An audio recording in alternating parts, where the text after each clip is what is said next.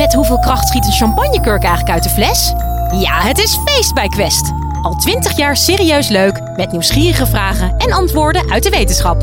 Zo maken we Nederland elke dag een stukje slimmer. Nu in de winkel en op quest.nl.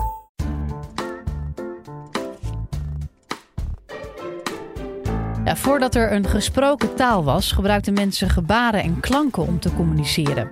Uiteindelijk zorgde de evolutie ervoor dat we een talenknobbel ontwikkelden.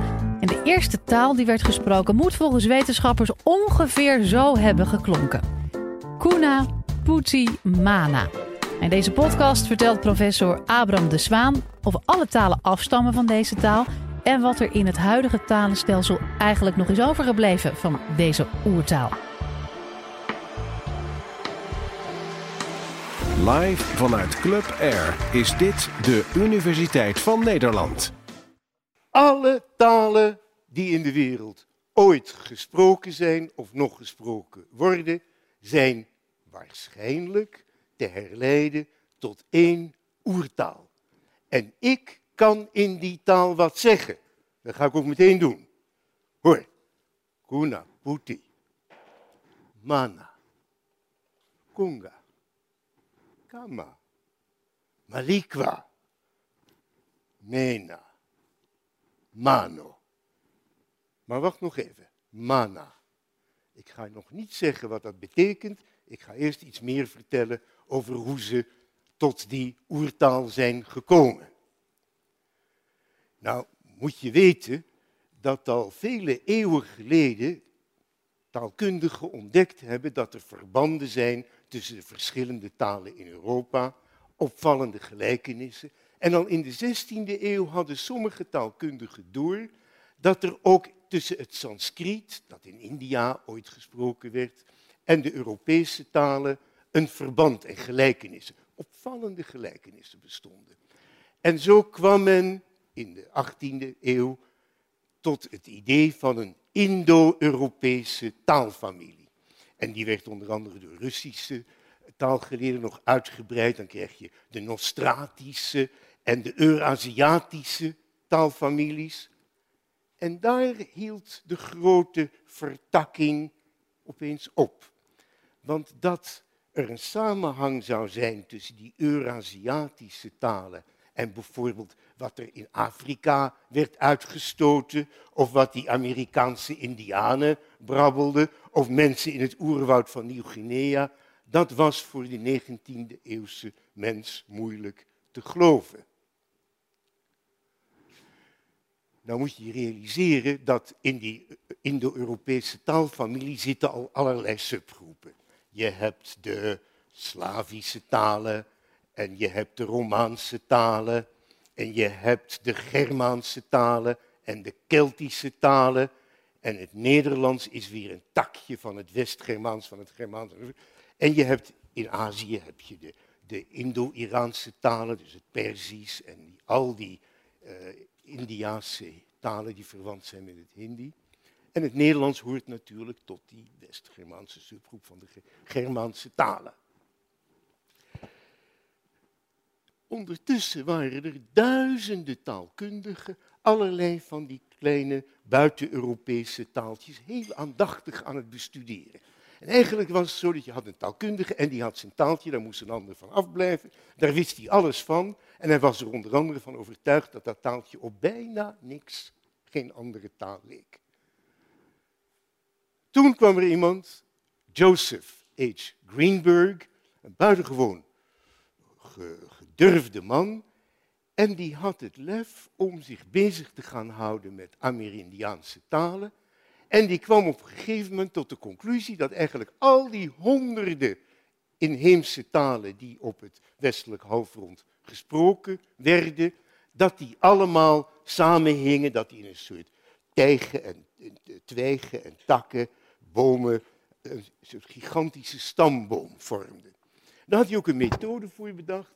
Hij zei, je hebt van die begrippen die eigenlijk universeel zijn en constant. Bijvoorbeeld het begrip jij en ik. Of zeg knie en elleboog en hoofd. Of 1, 2, 3, 4, 5.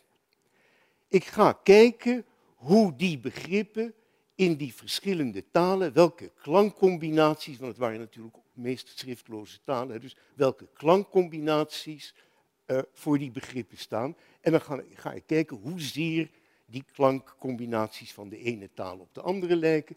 Als ik heel veel gelijkenissen vind, dan horen dus die twee talen dicht bij elkaar. En als er grotere afstand, dan staan ze verder af. En dat staat mij toe een soort uh, stamboom van die talen te maken. Dat is natuurlijk ongelooflijk. Hij noemde dat de, lexicostatistische methode. Dat is natuurlijk veel ingewikkelder dan ik het vertel. Het is ook veel meer omstreden dan ik het vertel. Uh, het is nog steeds helemaal niet algemeen aanvaard. Maar het was wel een gedurfde gooi.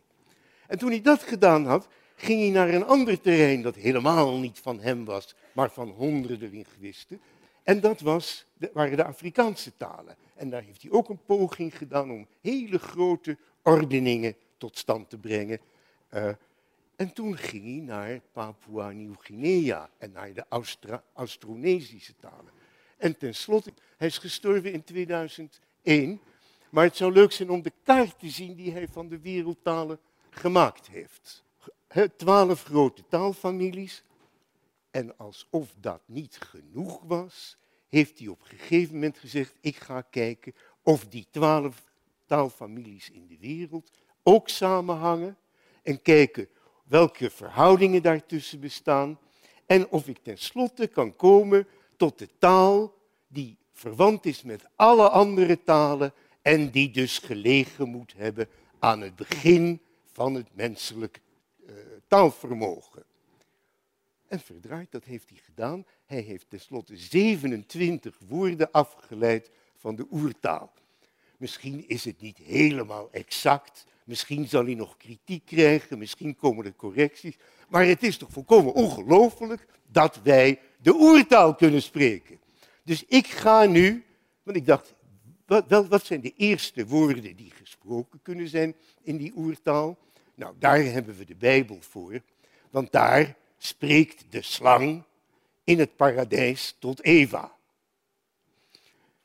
En dat, dan leidt ertoe dat, ik zeg er maar even bij, dat zij de appel van de kennis eet. Dat mocht niet. En die geeft ze ook aan Adam. En dan worden ze uit het paradijs verjaagd. Dat is de erfzonde.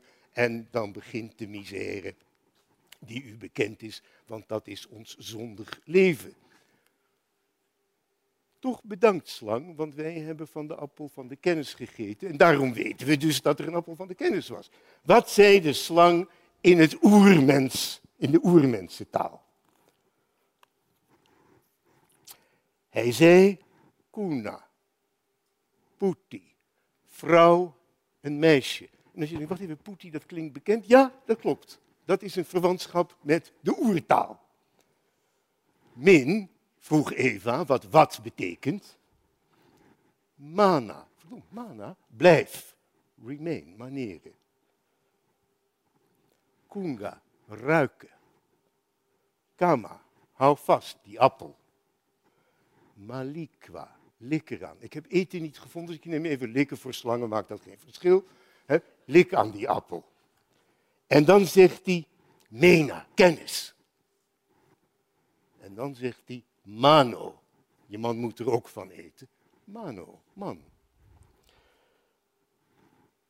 Dus het is mogelijk om te spreken in de absolute oertaal, al zijn er 27 woorden, en dat is wat de slang tot Eva sprak. Maar om tot deze inzichten te komen, is een enorme wetenschappelijke inspanning gaande. En die op zichzelf is al fascinerend. Dit zijn natuurlijk volstrekt revolutionaire inzichten. We hebben al gepraat over de linguisten, maar er zijn natuurlijk de antropologen die een heel diepgaande studie doen van volkeren in de meest onherbergzame, de meest afgelegen plekken. Althans, dat deden ze tot voor kort, nu werken ze in steden. En je hebt de ethno-archeologen. Vroeger werd er alleen maar uh, gegraven op het Forum Romanum of in de Amsterdamse grachtengordel. Maar nu gaan ze met hun schepjes naar hele verre gebieden, naar de savannes van Afrika, en naar de oerwouden van Papua Nieuw-Guinea. En daar gaan ze kijken, bijvoorbeeld in grotten, waar ze resten van vuur vinden en zoeken naar botten en kijken dan wat voor sporen van stenen messen daarop zitten, hoe die stuk geslagen zijn. Nou, er zijn heel veel dieren stuk geslagen, maar er blijken ook verschrikkelijk veel mensen stuk geslagen te zijn rondom zo'n vuur. En zo'n vuurgrond heeft soms duizenden, soms tienduizenden jaren dienst gedaan. En dan heb je de paleoantropologie. Dat zijn de mensen die zoeken naar fossiele resten van mensen en proberen met alle mogelijke methoden, met radiologie en carbondatering en met heel fijn microscopisch onderzoek, te kijken wat de uh, structuur van de schedel en van het geraamte was. En dan kun je iets zeggen over de herseninhoud en misschien iets over het denkenvermogen. Je kunt een heel klein beetje zeggen over het strottenhoofd. Alles wat met taal te maken heeft, zijn zachte delen. Die zijn meteen weg. Tong, hersenen, grotendeels het strothoofd ook. Maar je vindt wat iets over aanhechtingen. En dan kunnen ze zeggen of die mensachtige, of die hele vroege mensensoorten, of die wel of niet klanken konden uitstoten. En of het palet aan klanken genoeg was om een taal in de zin van een mensentaal te hebben. Uh, ik noem ook nog de genetici. En het blijkt uit genetisch onderzoek van DNA, DNA-samples van al die verschillende volkeren, dat de talenstamboom en de genetische stamboom toch heel aardig corresponderen. En het waren natuurlijk genetici die kwamen met het idee dat alle nu levende mensen afstammen van een groepje mensen. Ze noemen haar Lucie, maar het lijkt me waarschijnlijk dat het een groepje mensen was. Eh, dus ook de eenheid van de afstamming van de menselijke soort spoort een beetje, je moet dat toch voorzichtig zeggen, met de eenheid van de mensentalen. Ik vind dat eigenlijk zo'n ja, overweldigend inzicht. Als ik nu 18 jaar was, dan ging ik meteen dat vak studeren. Maar het is geen vak. Het is een bundeling van vakken. En wat blijkt daaruit? Uit dat, die zoektocht naar de eenheid van talen en dus de eenheid van de mensheid, komt nog iets anders naar voren. De eenheid van de wetenschap. Die beta-vakken en die alpha-vakken en die gamma-vakken, die hangen eigenlijk veel meer samen dan we dachten. En door hun, hun samenwerking op alle mogelijke manieren wordt deze avontuurlijke zoektocht mogelijk. Maar ja, wie, wie de Bijbel een heel klein beetje kent, die weet dat die ene taal die alom gesproken werd, in Genesis 11.1, ja, was, uh, dat die weldra door een ingreep van God zelf uh, leidt tot een algehele spraakverwarring. Want de mensen waren hoogmoedig. Ik vind het fantastisch. En die bouwden een toren tot in de hemel, zoals wij nu met onze kennis een toren aan het bouwen zijn. Want ze wouden in de hemel kijken wat daar gebeurde. Wat een goed idee. God daalt neer, is toornig en heeft wel een goede, interessante straf bedacht. Hij creëert een spraakverwarring. Hij maakt dat alle mensen elkaar niet langer kunnen verstaan en allemaal een andere taal spreken. En dat is de situatie waar we het straks over gaan hebben. Maar laat ik wel vertellen, nog tot diep in de 20e eeuw, zelfs in volle oorlogstijd, zijn er protestantse kerken uiteengegaan over de vraag of de slang echt gesproken had. Dus het is iets wat de mensen enorm gefascineerd heeft.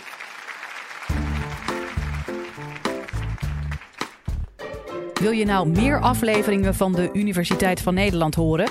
Check de hele playlist en ontdek het antwoord op vele andere vragen.